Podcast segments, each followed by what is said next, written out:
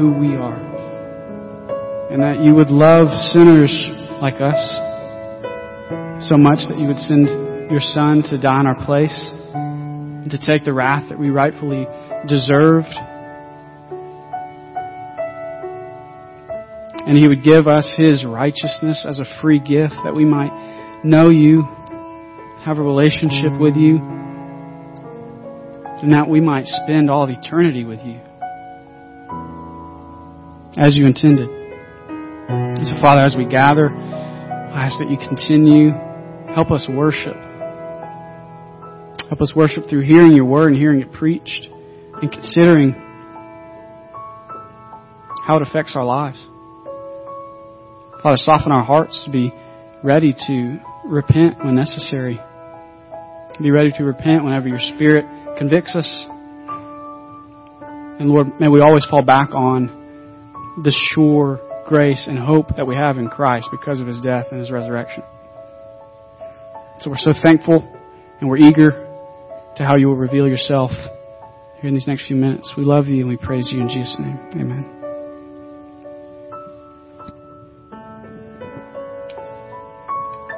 I'm going to invite you this morning to open your Bibles to 1 Corinthians with me. Is my mic on? Yes? I thought I turned it on before I put it on. Am I on or am I only coming through here? Yes, I'm on? Okay, okay. Good.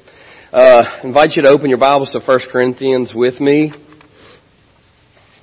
The, uh, well first let me just, uh, just say a word and encourage our college students for the way they've led us in worship this morning.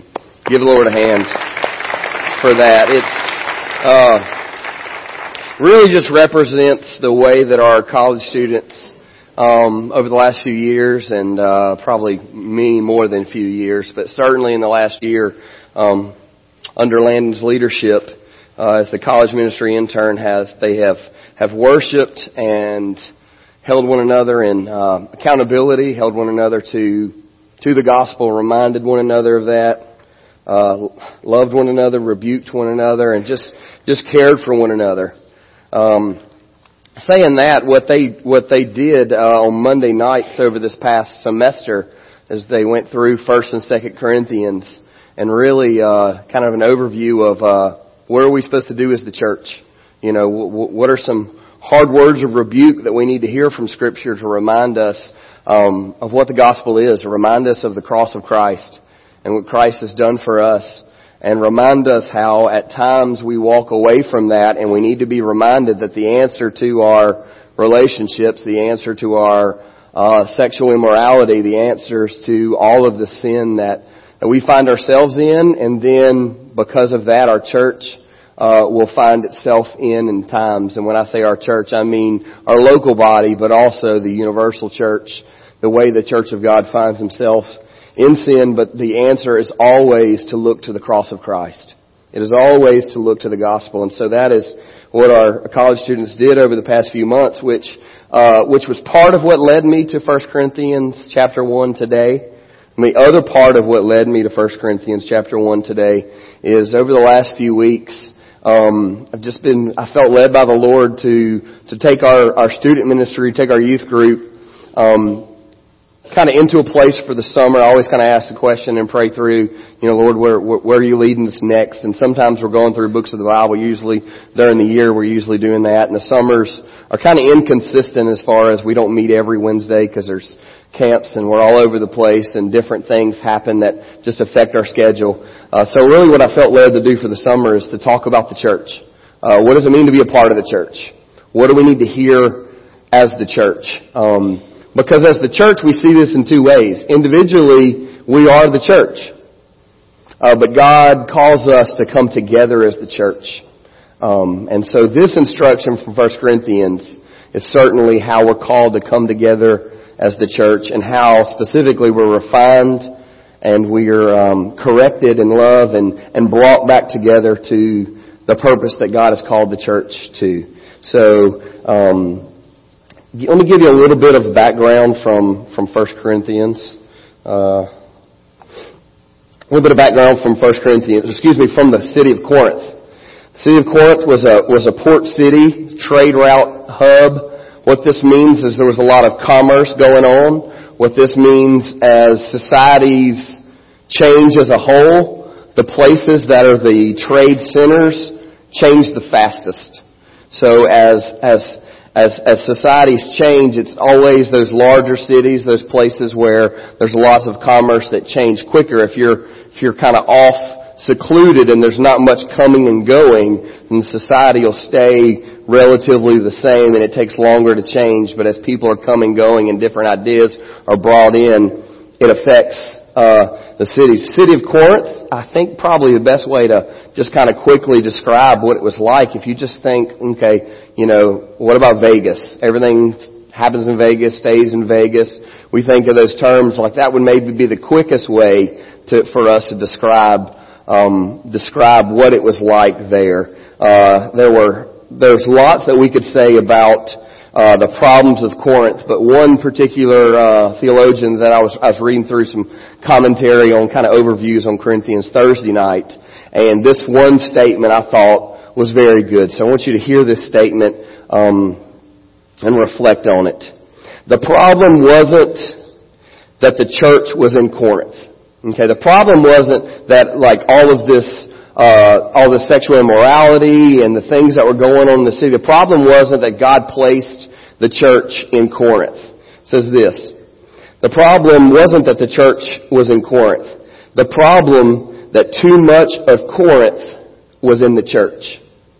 I want you to hear that for us. The problem is not where God places the church causes sin to come into the church.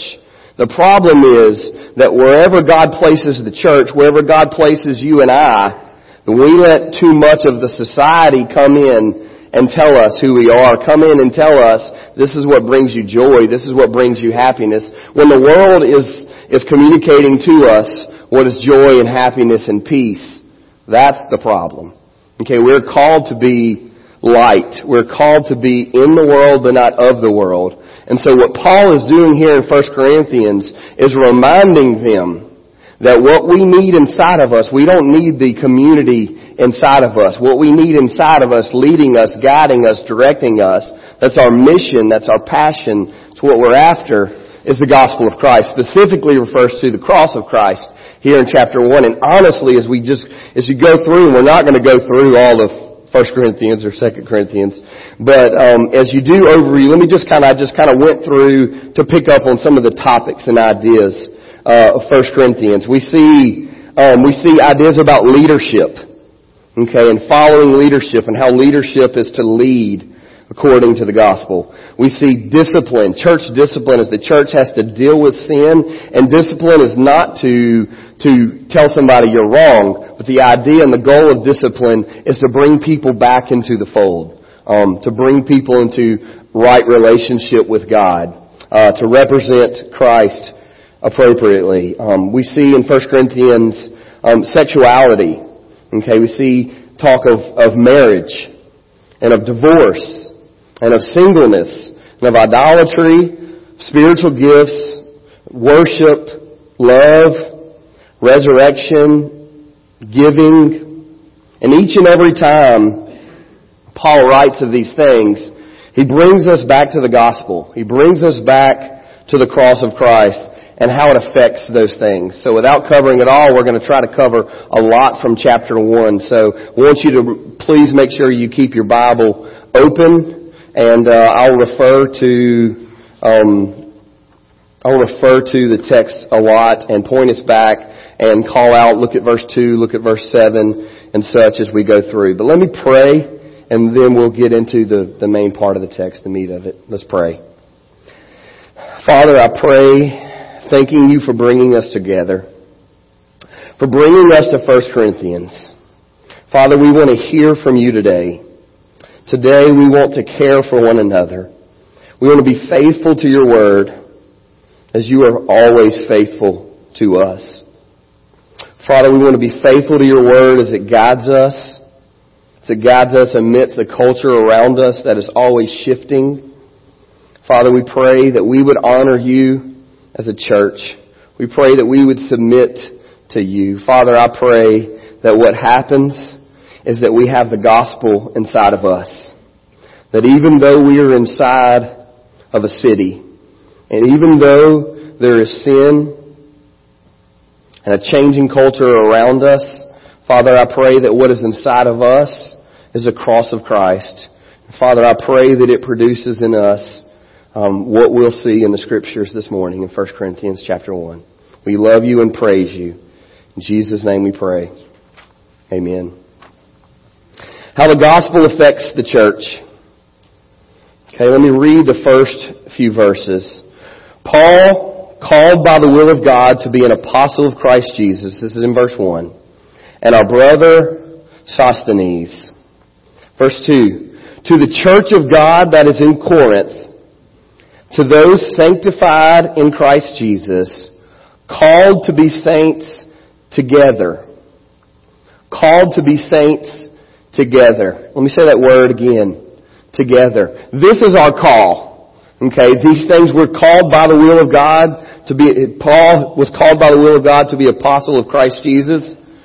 He's writing this to the church of God, to those who are sanctified in Christ Jesus, who are called to be saints, but called to be saints together. With all those who in every place call upon the name of the Lord Jesus Christ, both their Lord and ours. Grace to you and peace from God our Father and to the Lord Jesus Christ. So here Paul is, is greeting them. Grace to you, peace to you, Grace, the foundation of our faith. Peace, grace being the root. Peace being the fruit that comes out of grace. Saying, I wish you know the grace of God and the result of that being the peace of God in your hearts. This is what I'm praying for you and calling out to you. So he greets them in a way that is, is pretty typical but then he shares a few things here. And these are kind of the main headings, which honestly are all throughout the scripture. They're all throughout the text here, but as I'm going to point us, I'm going to point us just to, just to one place. I'll refer to a few places, but point us just to, just to one place in the text. And this is the first one. And I would say this may be the, the largest idea here in the text, and that's why we're starting with it. The gospel humbles the church. Okay, this was in our prayer this morning. Um, as Warren prayed this morning, that was that was a major theme in the prayer. As Father, that that we are not where we are because we've deserved it, but we are where we are um, because you've given it, because you're good and you've given it. That's where we are. The gospel humbles the church. So Let me read through kind of a few ideas, and then we'll we'll kind of make sense of it more uh, towards the end of reading through these ideas. But first is the called. I want you to hear the language here, okay? We are to be humble. The church should be humble. When we walk around with this idea that we are where we're at because we've deserved it, okay? That we earned it and God looked on us and said, you know what, I think I need that guy in my kingdom. Or maybe we didn't start that way and we know that God loves us and chose us because of His goodness. But then after we've become a Christian, we begin to think, well, you know what? Alright, it was grace that I was saved, but now that I'm saved, I really am doing a lot.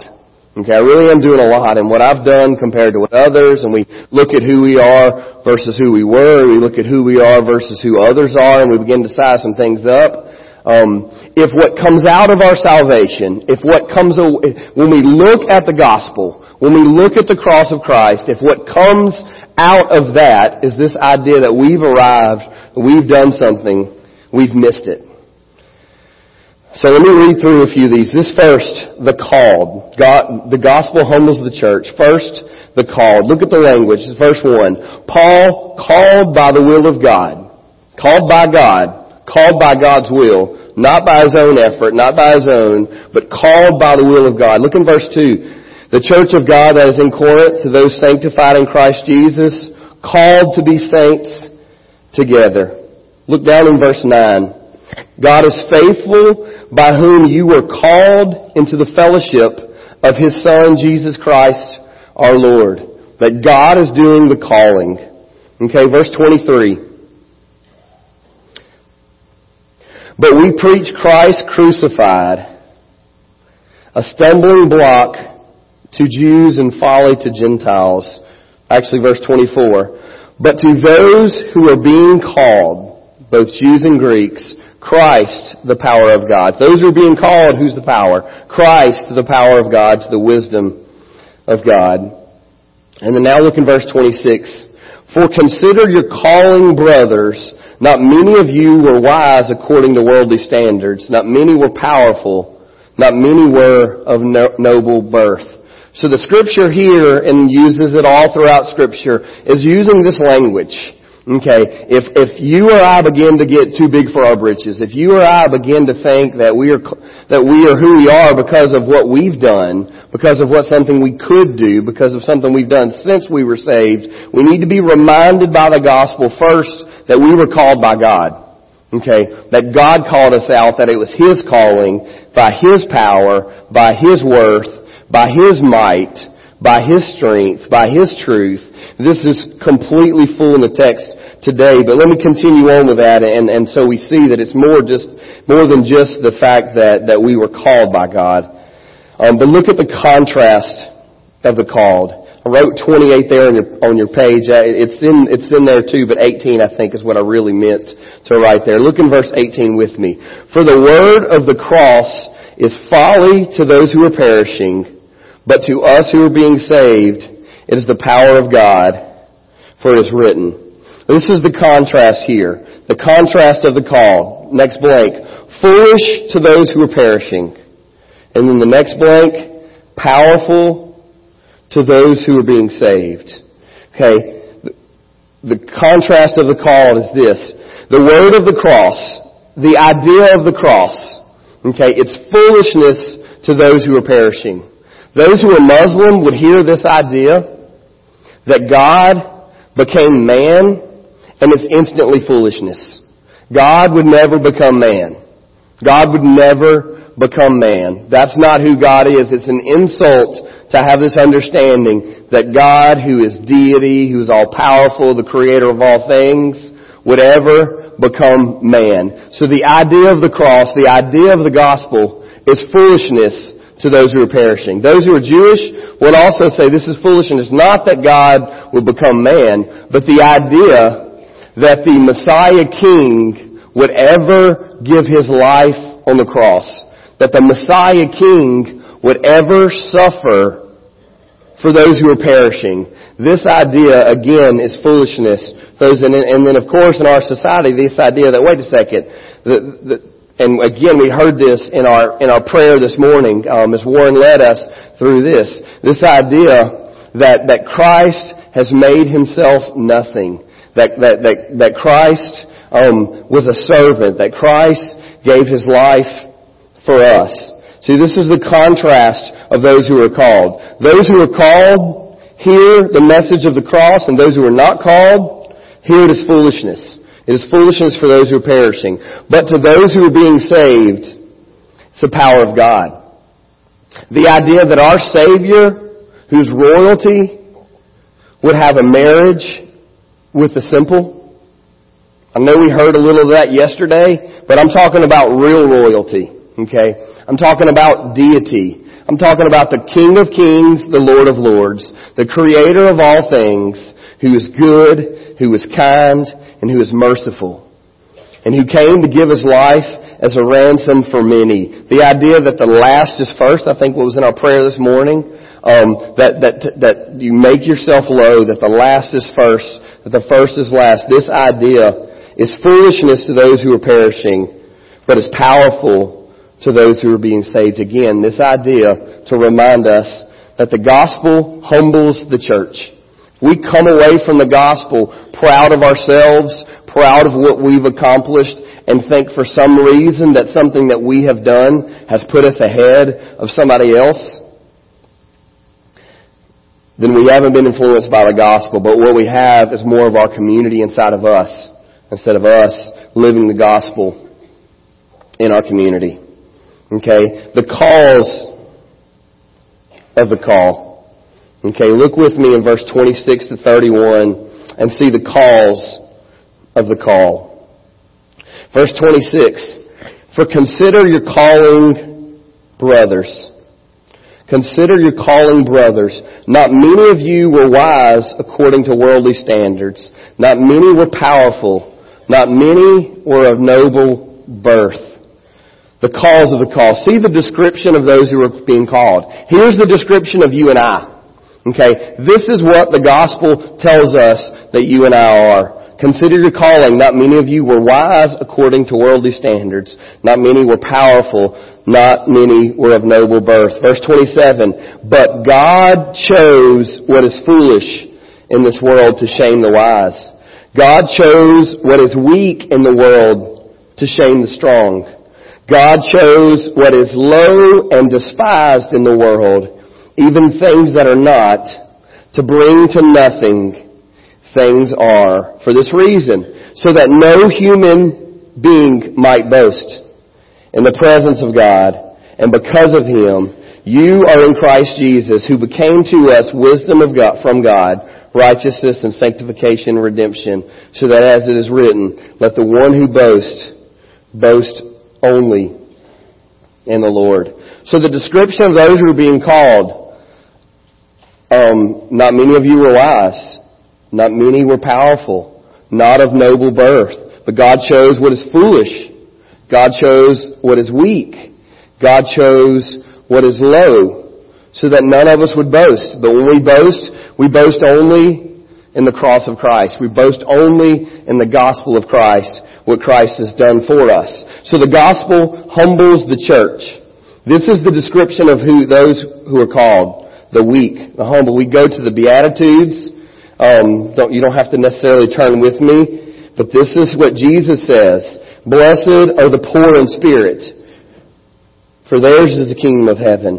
Blessed are those who mourn, for they will be comforted. Blessed are the meek, for they will inherit the earth. Blessed are those who hunger and thirst for righteousness, they will be satisfied. Blessed are the merciful, for they shall receive mercy. Blessed are the pure in heart, for they shall see God. Blessed are the peacemakers, they shall be called sons of God. And if we need any more proof that God uses the lowly, that God uses the weak, that God uses the foolish, um, then we look to the youth ministers, okay? And we look to those, and a lot of us, when we think back of how we parented, we think, oh my goodness, God chose me and used me, and look what He's done. You know, and so this is true. Okay, the gospel is true about this. The description of those who are called weak, lowly, not wise, not noble, those things. See the description of those who are called. Okay, but also see that it's not because of us that we're called. It's not because of who you are, but it's because of Him. Okay, it's because of who God is. Okay, so let me kind of summarize this some. Let me kind of do some wondering, okay, what, what are we saying about this? Okay, now what are you talking about this? Is this, are we, are we focused on election here? Is that what we keep talking about being called? Talk about being chosen? What we're doing here is reading the scriptures and speaking of them as if they're, as they are written, as they're written here. So let me kind of con- bring this some together. Okay. I wrote on here two biblical mandates. I don't know mandates is the right word. Two ideas for worship. I, I wanted to first say uh, two, two consequences or two outcomes, but I want you to think these are two different. Okay. These are two together. These are two things that we must come away from reading what we just read, hearing what we just heard, and this idea that the gospel will humble us. Here's the truths that we need to come away with. Okay. Here's, here's our action and our response here. Okay, so I wrote two, two biblical mandates. You can write two responses, but they're both. It's not one or the other. It's these are both. This is how the church should respond to what the gospel says here. Okay. Give God all the glory for your salvation. Okay. Give God all the glory for your salvation. Okay, this is what Ephesians 2, 8, 9, say, For by grace that you have been saved through faith. It's by grace that we've been saved.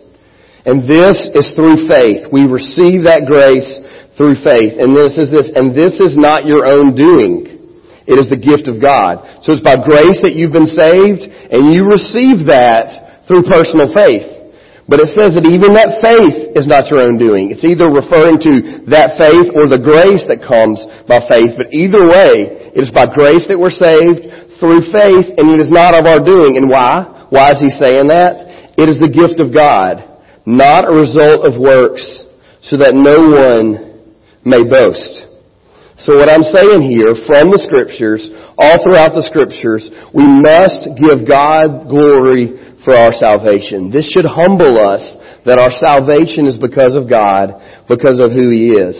Um, let me read this quote, and then I want to give us a word of caution from that, and make sure that we don't take that too far. So let me read this. Okay, this is a quote from Charles Spurgeon. It says, one weekend when I was sitting in the house of God, I was thinking about the preacher's sermon, for I did not believe it. The thought struck me, how did you come to be a Christian? I sought the Lord. But how do you come to seek the Lord? The truth flashed across my mind in a moment. I should not have sought Him unless there had been some previous influences in my mind to make me seek Him. I prayed, thought I, but then I asked myself how I came to pray. I was induced to pray by reading the scriptures. Well, how do I read? How, how come, how, how came I to read the scriptures? I did read them, but what led me to do so, then in a moment, I saw that God was at the bottom of it all, and that He was the author of my faith. And so the whole doctrine of grace opened up to me. And from that doctrine I have not departed to this day, and I desire to make this my constant confession. I ascribe my change wholly to God, and that is what I'm suggesting that we ascribe this change. We ascribe that the gospel has transformed us, that it's changed us because God has called us, because God has chosen us, that God has chosen the weak, and He's made wisdom from that, that God has chosen those things. But, let me stop for a second and make sure that we read all of what we're reading here in the scripture. Go with me uh, to verse 2. Or actually write this on your page first. Give God the, all, give God all the glory for your salvation. But second, recognize that we are still responsible for our sin and we are still responsible for our choices. Read to me from verse 2.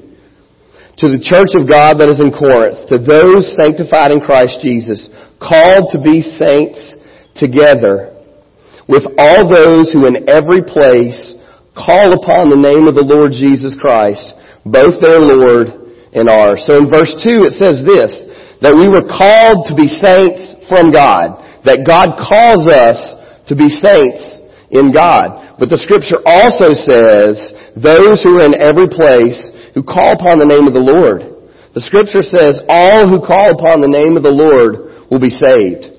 The scripture tells us over and over that we must have faith in Christ that we must call upon Him, that we must repent of our sins and turn to Him. Yes, the scripture clearly teaches us that God deserves all the glory for our salvation, that we should give God all the credit for our salvation, that we ought to be humbled at the fact that we are saved not because of what we've done, but because of what He's done, that it's by grace through faith that we've been saved, and not of our own doing, so that we can't boast. It's His doing Uh, because of that. But the scripture also calls us to call upon the name of the sword, the Lord. Tells us that God is completely sovereign over salvation and gets all the glory of salvation, but we are completely responsible in responding in faith to Him, and we'll be held fully accountable of not responding in faith. And those who call upon the name of the Lord who do respond in faith are saved because of what Jesus has done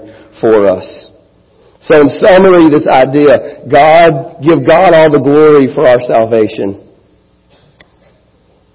And recognize that we're still responsible for our sin and choices.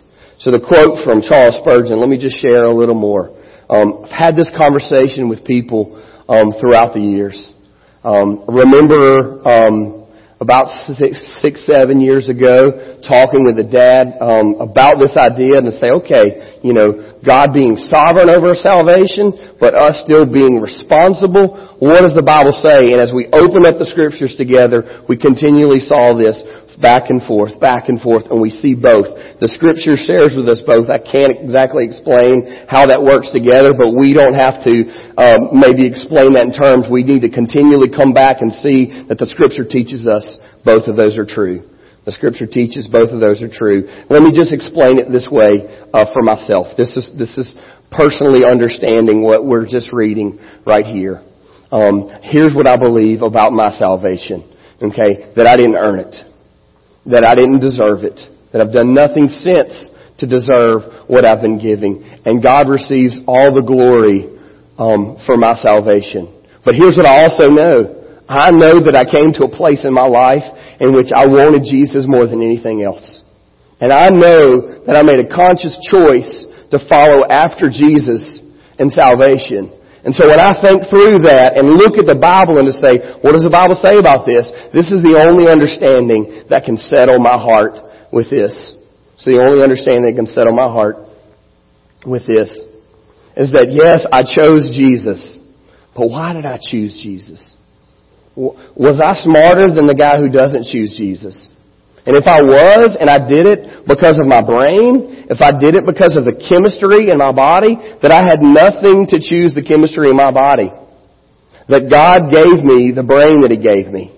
If it was because of experiences and my mom and dad loved the Lord and told me about the Lord, because of a youth pastor who modeled the gospel for me and shared the gospel with me over and over, because of friends who were walking with Christ that showed me that Jesus was better than all things, was I born where I was by my own choice? Who was it? And so whether it comes down to it, God is sovereign over our salvation and yes, I believe that I chose to be saved and I chose to follow after Jesus, but I believe that God God gets credit for my choice. I believe God has shown me the beauty of the gospel. If somebody came to you right now and said, here's millions of dollars, here's joy and peace and happiness, here's everything you'll ever need. If somebody came to you and said, I give you choices, here's a great choice and here's a terrible choice. Um, what would you choose? Well, I chose what I saw to be more infinitely valuable, and I choose continually, day in and day out, to choose what is infinitely better and greater. why am I choosing that? Because God has given me the desire of my heart. Because God has given me those opportunities. Whatever reason it is, um, want to come away from the idea that God receives all the glory for our salvation. Say all that to say that the gospel humbles the church. May we be humbled by the gospel. Next, the gospel satisfies the church. The gospel satisfies the church. Go with me to verse 4. I read 4 through 9. I give thanks to my God always for you because of the grace of God that was given you in Christ Jesus, that in every way you were enriched in Him in all speech and all knowledge, even as the testimony about Christ was confirmed among you, so that you are not lacking in any gift, and you wait for the revealing of our Lord Jesus Christ, who will sustain you to the end. Guiltless in the day of our Lord Jesus Christ. God is faithful by whom you are called into the fellowship of His Son, Jesus Christ, our Lord. The gospel satisfies the church, and look in verse 8. Guiltless in the day of our Lord Jesus Christ. We are guiltless. We are guiltless. We come in here this morning with memories of our sin. We come in here with memories of knowing where we failed. Guilt on our hearts about choices we've made that didn't honor God. Guilt on our hearts about things that we're currently in. Understand this. The gospel satisfies the church. The gospel is everything the church needs. Scripture says this in verse 8. Who will, stay, who, who will sustain you to the end, guiltless in the day of our Lord Jesus Christ. We're guiltless in the Lord Jesus Christ. In the next, and we are gifted. Look in verse 7. So that you are not lacking in any gift as you wait for the revealing of our Lord Jesus Christ. You are not lacking in any gift. We're gifted. Single moms, hear me. You're gifted. Okay. Single dads, gifted. Moms and dads who are together that are wondering, how am I going to raise these kids? I don't know that I'm cut out for this. You're gifted. How will I clearly communicate the gospel to my kids? Scripture says that we're guiltless and we're gifted. Let me tell you as I, as I read through this and I typed these words on my page last night, I began to cry. Began to cry last night, probably done with it because of that, because this is what I cried about. There are times that I had so much angst about what was going on that I was scared to death. That I was fearful about things that were going on.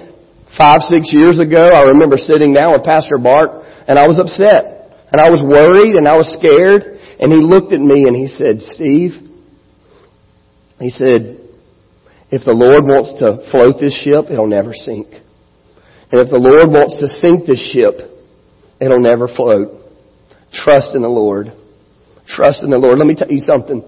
God has gifted His people.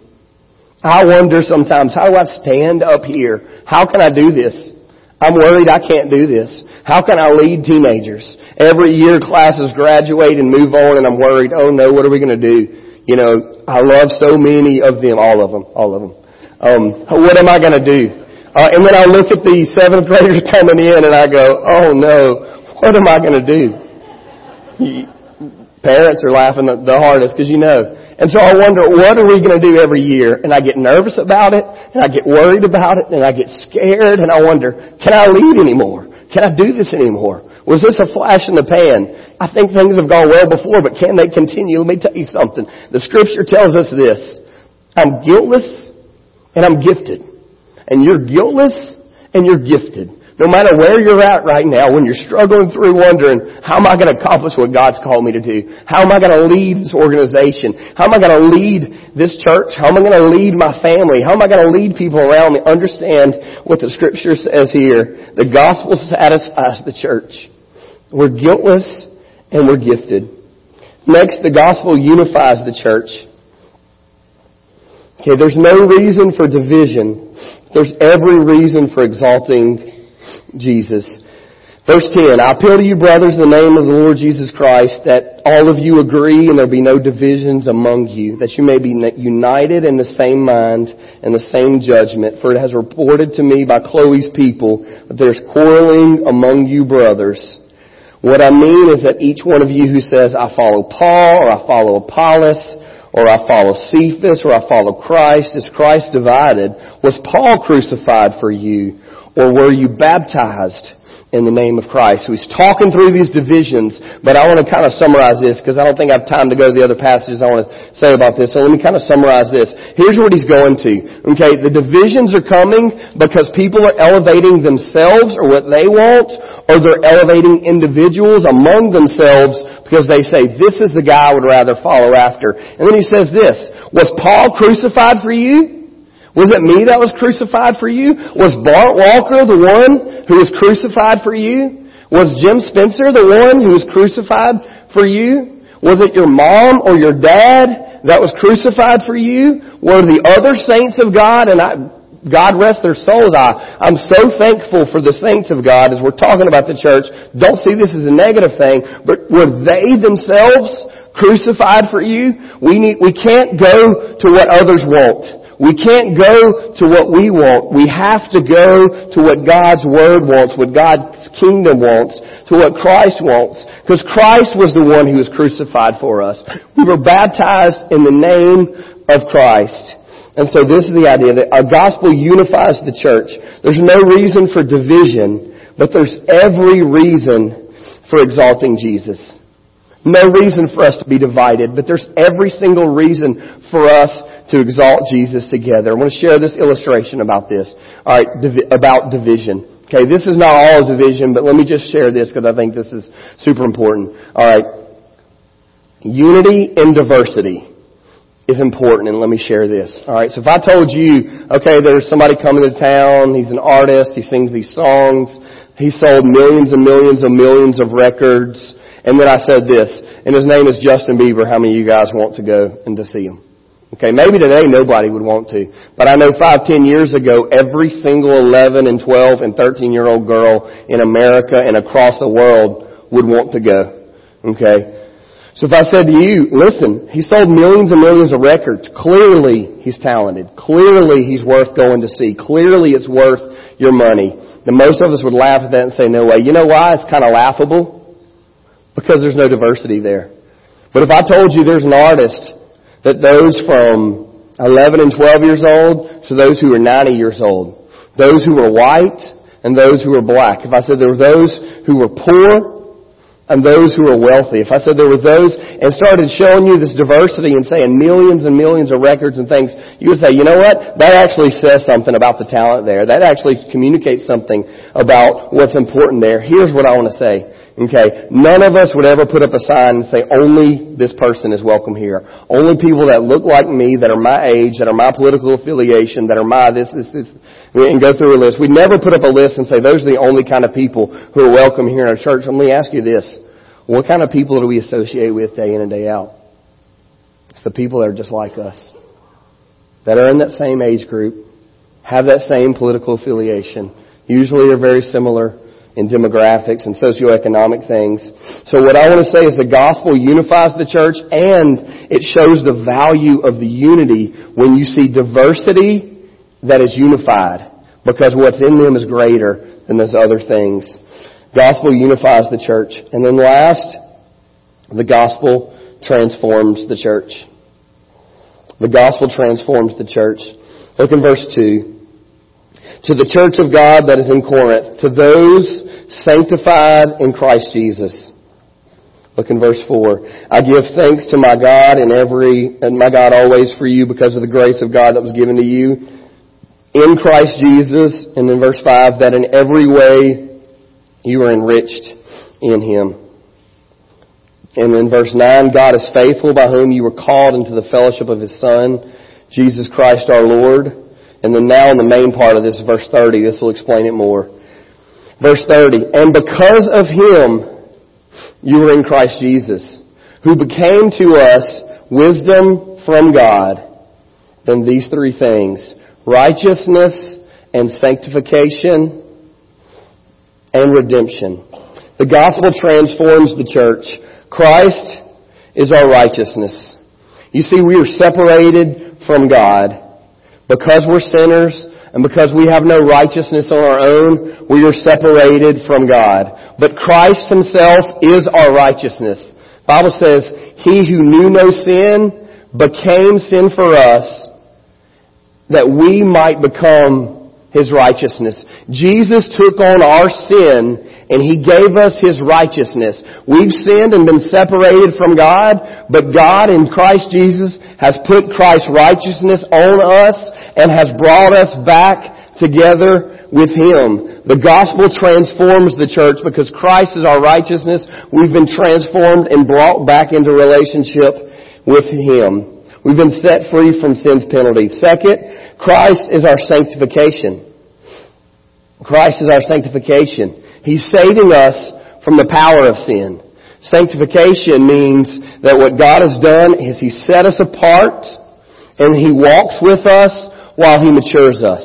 So sanctification is that what we understand as a part of salvation, but it's this part of the salvation. Once we've been made right with God and saved from our sins, then this part of our salvation is where, where God sets us apart and then He walks with us and He leads us and He makes us right with Him. Not that we were positionally right already, but what He does is He walks with us and He matures us and He makes us like Christ. And this last one here, Christ is our redemption. Redemption meaning that He bought us, meaning that He paid for us, that there was payment that was made and that He saves us from sin's presence. Going to ask if our um, musicians would come back. And I also ask that you would bow your heads. So I invite us to respond to the gospel.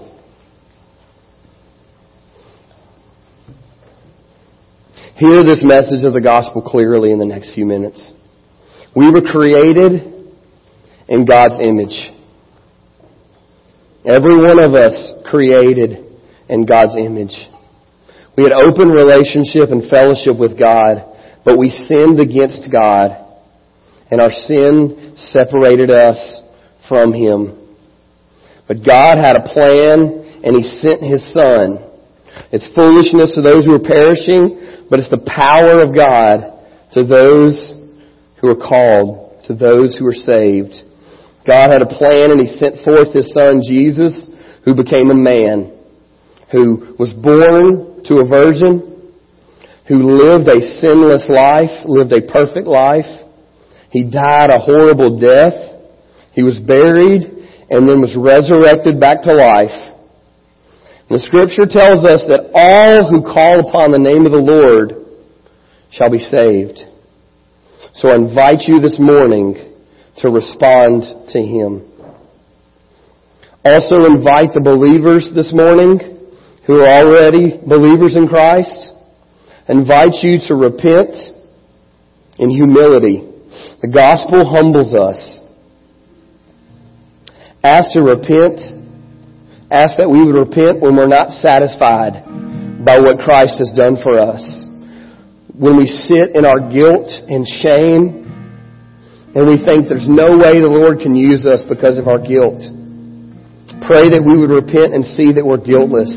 For those that are afraid that we can't do this on our own, I pray that we are communicated by the gospel, that we are gifted by you, that we can't do it on our own, but we are not on our own. That you satisfy our every need.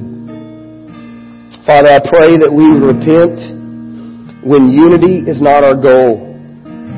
When the cross of Christ and the one who has died for us is not king of our lives, but when we have made kings and kingdoms of ourselves, of one another, Father, I pray that we would repent and that you would give us unity.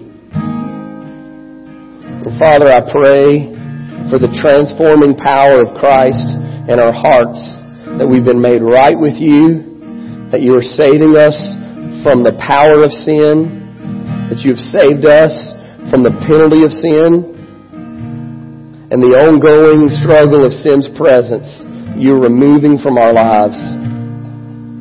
Father, I pray that we would repent and we would turn to the gospel that saves this morning. Pray these in Jesus' name. I invite you to stand and respond to the Lord this morning.